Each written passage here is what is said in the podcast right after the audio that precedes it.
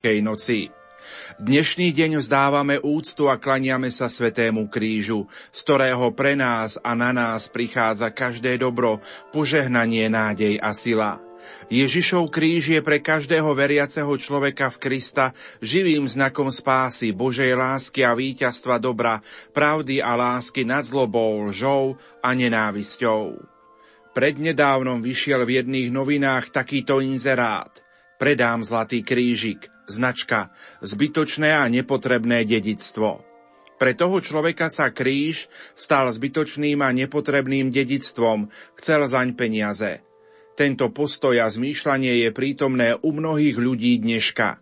Ježišov kríž je pre nich niečím nepríjemným, zbytočným a hádam aj nepotrebným.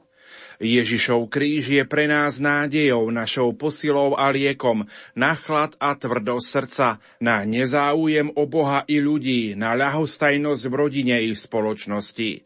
Často aj na vnútorné zranenia, depresie, nepokoj, nervozitu, nespokojnosť, pocit prázdnoty a nezmyselnosti života a bytia vôbec. Kristov kríž nás lieči, má veľkú moc a silný účinok. Blahoslavený je ten, kto si v svojom živote uvedomuje potrebu byť uzdravený, byť liečený zo svojich hriechov, tvrdosti, nezáujmu, ľahostajnosti, hnevu, nečistoty, závisti. Ak si túto potrebu uvedomíme, je len krok od toho, aby sme sa dali liečiť. Týmto liekom je viera v Krista, v jeho lásku, ktorá sa nám dáva spoznať vo vrcholnej miere práve v tajomstve dnešného dňa. O chvíľu si predstavíme veľkopiatočné obrady. Slovo má liturgista Štefan Fábry, správca farnosti Žili na závodie. Otec Pavol, pekné popoludne Veľkého piatku a takisto aj všetkým našim poslucháčom požehnaný čas tohto svetého dňa. Veľký piatok je deň, kedy církev neslaví Eucharistiu. Popoludnejšia bohoslužba slova, teda dnešná liturgia, má tri časti. Bohoslužbu slova, uctievanie svätého kríža a sväté príjmanie. Dnes je deň smútku a pôstu podľa starobilej tradície, ktorá siaha až do 2. storočia, kedy kresťania Ježišové slova o tom, že učeníci sa potom budú postiť, keď im ženích bude vzatý, stiahovali práve na tento deň. Jednalo sa o úplný pôst, pri ktorom sa kedysi nemohlo požiť ani trochu jedla, ani pitia.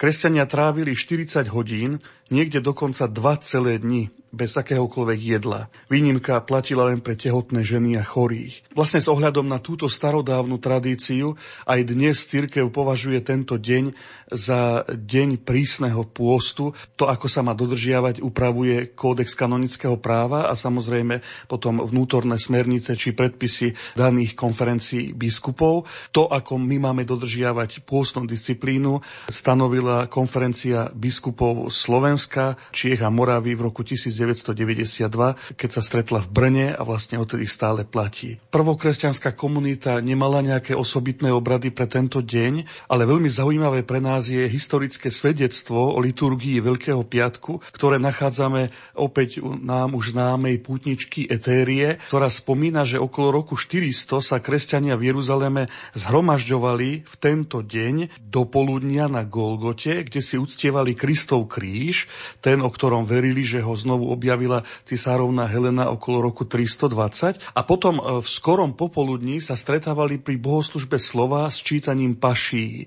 Vlastne už tu vidíme akýsi náznak liturgického napodobnenia udalostí Kristovej smrti, aj čo sa týka času, aj miesta a práve vďaka tomuto mala liturgia ako si hlboko vtláčiť tieto udalosti, dá sa povedať, posledných hodín Ježišovho života predtým, ako zomrel na kríži, do srdc veriacich. Vlastne na základe tohto svedectva vieme, že aj dnešná bohoslužba, tak ako sa o pár minút začne sláviť aj v mnohých našich kostolov, e, vlastne ako si sleduje tú líniu bohoslužby prvých kresťanov. Alebo naopak, tá bohoslužba, o ktorej čítame v historických prámeňoch a ktorá siaha až do prvých kresťanských storočí, sa vlastne stala príkladom pre usporiadanie liturgie obradov, tak ako ich poznáme my dnes v 21. storočí.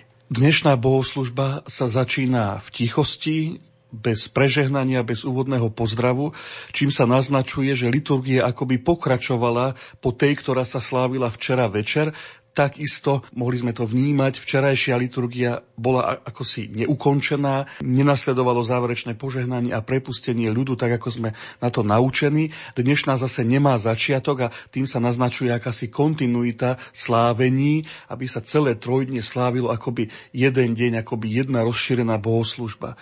Dnešná liturgia sa obyčajne koná popoludní, ako som spomenul, má tri časti, bohoslužbu slova, čítaním paší, uctievanie kríža a sveté príjmy príjmanie. Kňaz si v úvode slávenia ľahne pred oltárom na zem dolu tvárov, teda vykoná tzv. prostráciu a zotrvá spolu s asistenciou a veriacimi vo chvíli tichej modlitby.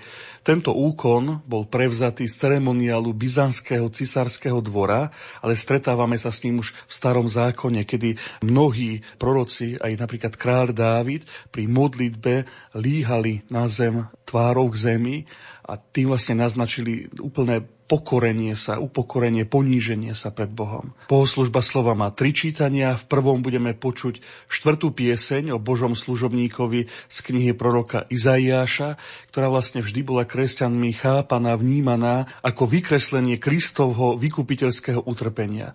Pripomína totiž dejiny izraelského ľudu, a utrpenie proroka Jeremiáša. Plný zmysel tohto prorockého utrpenia však môžeme pochopiť len vtedy, ak sa všetko splnilo, naplnilo Ježišovi Kristovi. Takže opäť vnímame texty Starého zákona ako predobrazy, ktoré naznačovali život utrpenie i oslávenie Ježiša Krista na tejto zemi, Božieho syna, ktorý prišiel ako Mesiáš, ten, ktorý bol prislúbený už v starom zákone. 31. žalm, ktorý zaznie po prvom čítaní, nie je len výrazom náreku, ale aj hlbokej dôvery Bohu, ktorý je verný. Druhé čítanie z listu Hebrejom je chválospevom na vyvýšeného veľkňaza, ktorý sa všetkým tým, čo ho počúvajú, poslúchajú, stáva pôvodcom väčšnej spásy. Vlastne on je veľkňazom, ktorému môžeme dôverovať, pretože je jedným z nás a ako svetopisec zdôrazní, pozná naše slabosti a môže s nami spolu cítiť. Je obetou i kňazom súčasne. Stať Janovo Evanielia, ktorá opisuje Ježišovo utrpenie a smrť na kríži, teda pašie, jasne ukazuje, že Ježiš prijal túto spasiteľskú úlohu s plným vedomím a dobrovoľne sa vydal na smrť. Nikto nemal moc vziať mu život, on ho dal dobrovoľne. A čo je zaujímavé, podľa tohto Jánovho opisu si môžeme všimnúť, že Ježiš na kríži zomiera vo chvíli, v čase, keď sa v chráme zabíjali baránky na veľkonočnú večeru. Tým je vlastne naznačené, že Ježiš je je tým pravým baránkom, ktorého krv je našou záchranou. Po krátkej homilii, ktorá môže nasledovať po pašiach, nasledujú tzv. veľké prózby, ktoré v tejto bohoslužbe nahrádzajú modlitby veriacich tak, ako ich poznáme zo svätých homší, ale môžeme skonštatovať, že vlastne táto modlitba, tieto veľké prózby sú pôvodnou starokresťanskou formou modlitieb, ktoré časom zanikli a ktoré opäť zaviedol až druhý vatikánsky koncil. Prednáša ich sám kňaz, pričom dodržuje pôvodnú štruktúru prozieb, teda za cirkev, za predstaviteľov štátov, za tých, ktorých trápia rôzne ťažkosti, za všetkých ľudí a za spásu celého sveta. Stará prax, kedy veriaci na výzvy diakona alebo niekoho z asistujúcich kľakali a vstávali sa môže zachovať, ale myslím, že dnes sa už väčšinou nekoná.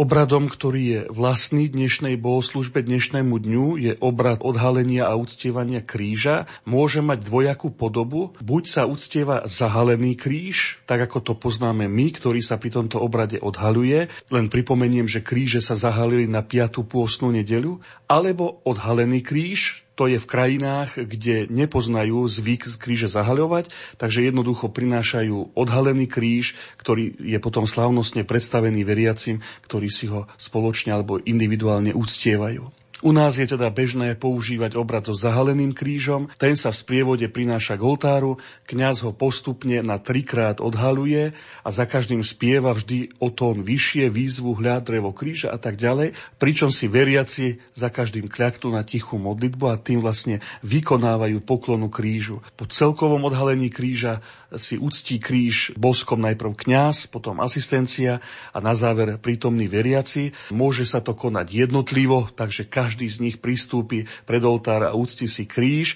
alebo z praktických dôvodov, zvlášť teda vnímajúc väčšie množstvo veriacich v našich kostoloch, sa táto poklona obyčajne koná spoločne v laviciach. Počas poklony krížu sa spievajú tzv. impropéria, teda starobilé hymny a spevy určené práve poklone svätého kríža. Po skončení tejto poklony sa kríž vystaví na verejnú úctu veriacim na vhodné miesto kostola. Táto úcta či poklona trvá až do začiatku obradu veľkonočnej vigílie. Kríž by mal byť na čestnom, vhodnom mieste, obyčajne pri vstupe do prezbytéria, aj keď v našich kostoloch ešte stále dosť často vidíme zvyk kladať či umiestňovať kríž do Božieho hrobu, do kaplnky Božieho hrobu alebo v blízkosti Božieho hrobu, čo sa nezdá byť príliš vhodné, pretože ako si potom tam prichádza k tomu zdvojeniu tých symbolov, jednak teda kríž, pred ktorým si kľakáme a ktorý uctievame a jednak Eucharistia, ktorá je v našich kostoloch vyložená v Božom hrobe. Preto sa zdá byť naozaj vhodnejším iné miesto ako Boží hrob. Pre zaujímavosť môžem spomenúť, že ak sa koná obraz nezahaleným krížom, kňaz prechádza ku vchodu chrámu, tam prevezme odhalený kríž, nesie ho k oltáru, cestou cez kostol trikrát zastane a za každým spieva uvedený verš určený na pozdvihnutie kríža. Tento obrad uctievania kríža pochádza z Jeruzalema a ako som spomenul, najstaršie písomné svedectvo o ňom siaha do začiatku 4. storočia. Po poklone Svetému krížu nasleduje sveté príjmanie, oltár sa prikrie plachtou, prinesie sa Eucharistia, ktorá bola konsekrovaná na Zelený štvrtok včera a po modlitbe pána očenáš sa rozdá veriacim. Ide o tzv. bohoslužbu vopred posvetených darov, ako ju nazýva východná tradícia. V našich kostoloch sa v závere dnešnej bohoslužby odnáša Eucharistia do tzv. Božieho hrobu. Tento obrad vznikol z úplne prirodzenej úcty miesta a hrobu, v ktorom bol pán Ježiš pochovaný. Totiž v stredoveku si aj tí kresťania, ktorí nemali možnosť ísť do Svetej Zeme, chceli úctiť Ježišovo utrpenie a preto podobne ako krížovú cestu začali v našich kostoloch pripomínať si aj pánov hrob. Pripravili samostatnú kaplnku alebo symbolické miesto, napríklad v bočnom oltári, ktoré malo hrob pripomínať a do neho vkladali po obrade uctenia kríž.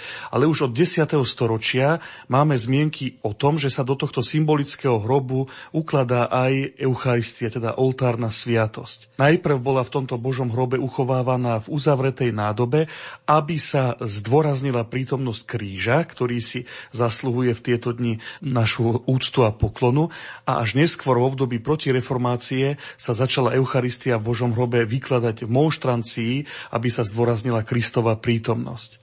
Chcem len zdôrazniť, že pri poklone v Božom hrobe ide predovšetkým o eucharistickú adoráciu, pri ktorej socha Ježiša ležiaceho v hrobe slúži len ako obrazová meditácia. Takúto podobu hrobu nachádzame dnes ešte v Poľsku, v Maďarsku a na niektorých miestach v Morave a v Rakúsku. V iných krajinách sa Boží hrob vyskytuje málo a ak tak ide o kaplnku s krížom alebo len sochou Krista, ale nikdy nie o miesto, kde by bola vystavená najsvietejšia oltárna sviatosť monštrancii. Čas, kedy si cirkev pripomína Ježišovo uloženie v hrobe, teda Veľký piatok po skončení obradov a celá Biela sobota, je posvetným časom plným úžasného tajomstva tajomstva, pripomíname si jeho pochovanie a zostúpenie k zosnulým. Chcem len pozvať veriacich, aby tento čas využili na osobnú modlitbu, adoráciu. Nádherné slova v týchto tajomstvách nachádzame aj v čítaniach liturgie hodín Bielej soboty. Je vynikajúce, ak sa aj takéto modlitby veriaci zúčastnia a kňazi im to umožnia.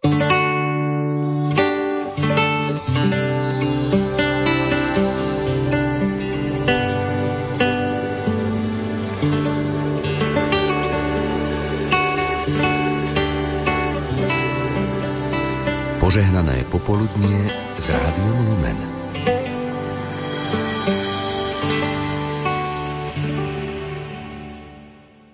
Milí poslucháči, v nasledujúcich minútach vám ponúkame priamy prenos veľkopiatočných obradov z katedrály svätého Františka Ksaverského v Banskej Bystrici.